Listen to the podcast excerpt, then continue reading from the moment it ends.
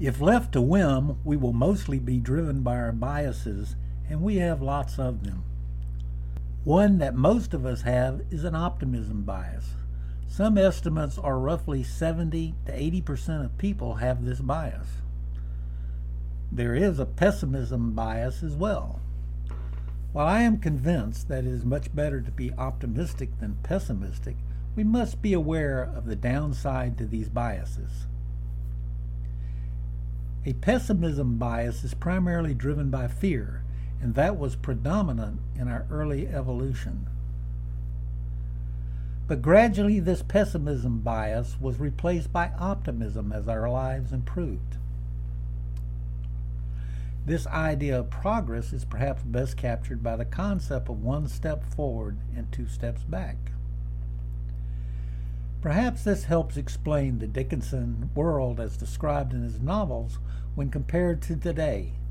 If you compare those times to any previous era, it was certainly better. But compared to today, not so good. About 10 to 12,000 years ago, we learned to farm and raise animals for food, settled down in communities, and some of the fears from our hunter gatherer days subsided. Yet other fears still took hold, so we developed an optimism bias so we could cope with life. And that life, to quote Thomas Hobbes, was solitary, poor, nasty, brutish, and short. Since the Black Death in the 17th century, our lives gradually became rapidly much better. This better life experience was fueled first, but slowly, by technological advancement. Then in the early 20th century, we went into double time. At the forefront was the development of fertilizer by chemical process that kicked off the Green Revolution. For many, this meant freedom from starvation without spending most of the day finding enough to eat. Then came the vaccination revolution. This led to a substantial increase in the average human lifespan as infectious diseases didn't kill us so young. And with these new freedoms, we found many other ways to improve our life experience. Yet our coping mechanism, optimism bias, remained deep in our DNA. We create shortcuts, and we do need them. But rather than adopting positive shortcuts consciously, which most of us already do, we should strive to reflect on things as bias free as we can. This is because positive shortcuts without reflection causes us to sometimes underestimate the negative from being too optimistic. Some things this optimism bias causes us to do, for example, is 1. We think bad things are more likely to happen to others than ourselves. 2. We overestimate the likelihood of encountering positive events.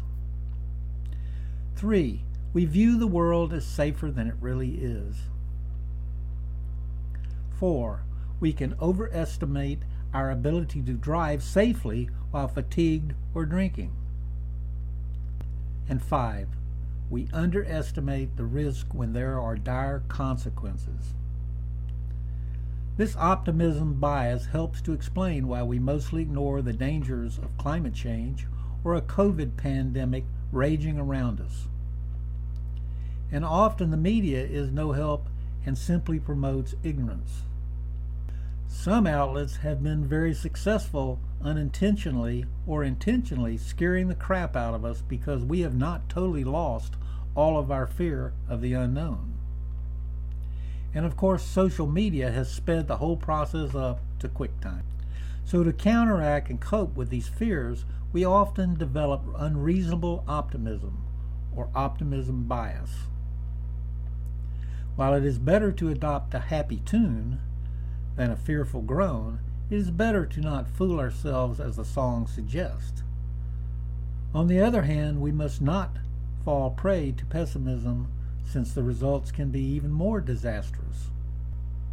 It is simply better to search for bias free realism through reflection, and we must reflect on our actions or our behavior will be led by our bias. And that is more complicated than it seems. We hope that you have enjoyed this article. For over 30 years, we at Inner Self have sought to encourage new attitudes and new possibilities.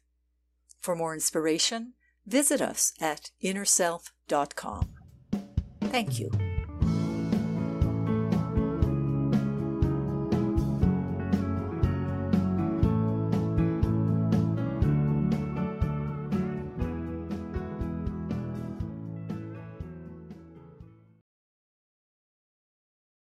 Visit the Inner Self Market for new attitudes and new possibilities. You'll find inspiring books, wonderful music CDs, audiobooks, card decks, candles, jewelry, gifts, all kinds of wonderful things. Visit us at market.innerself.com.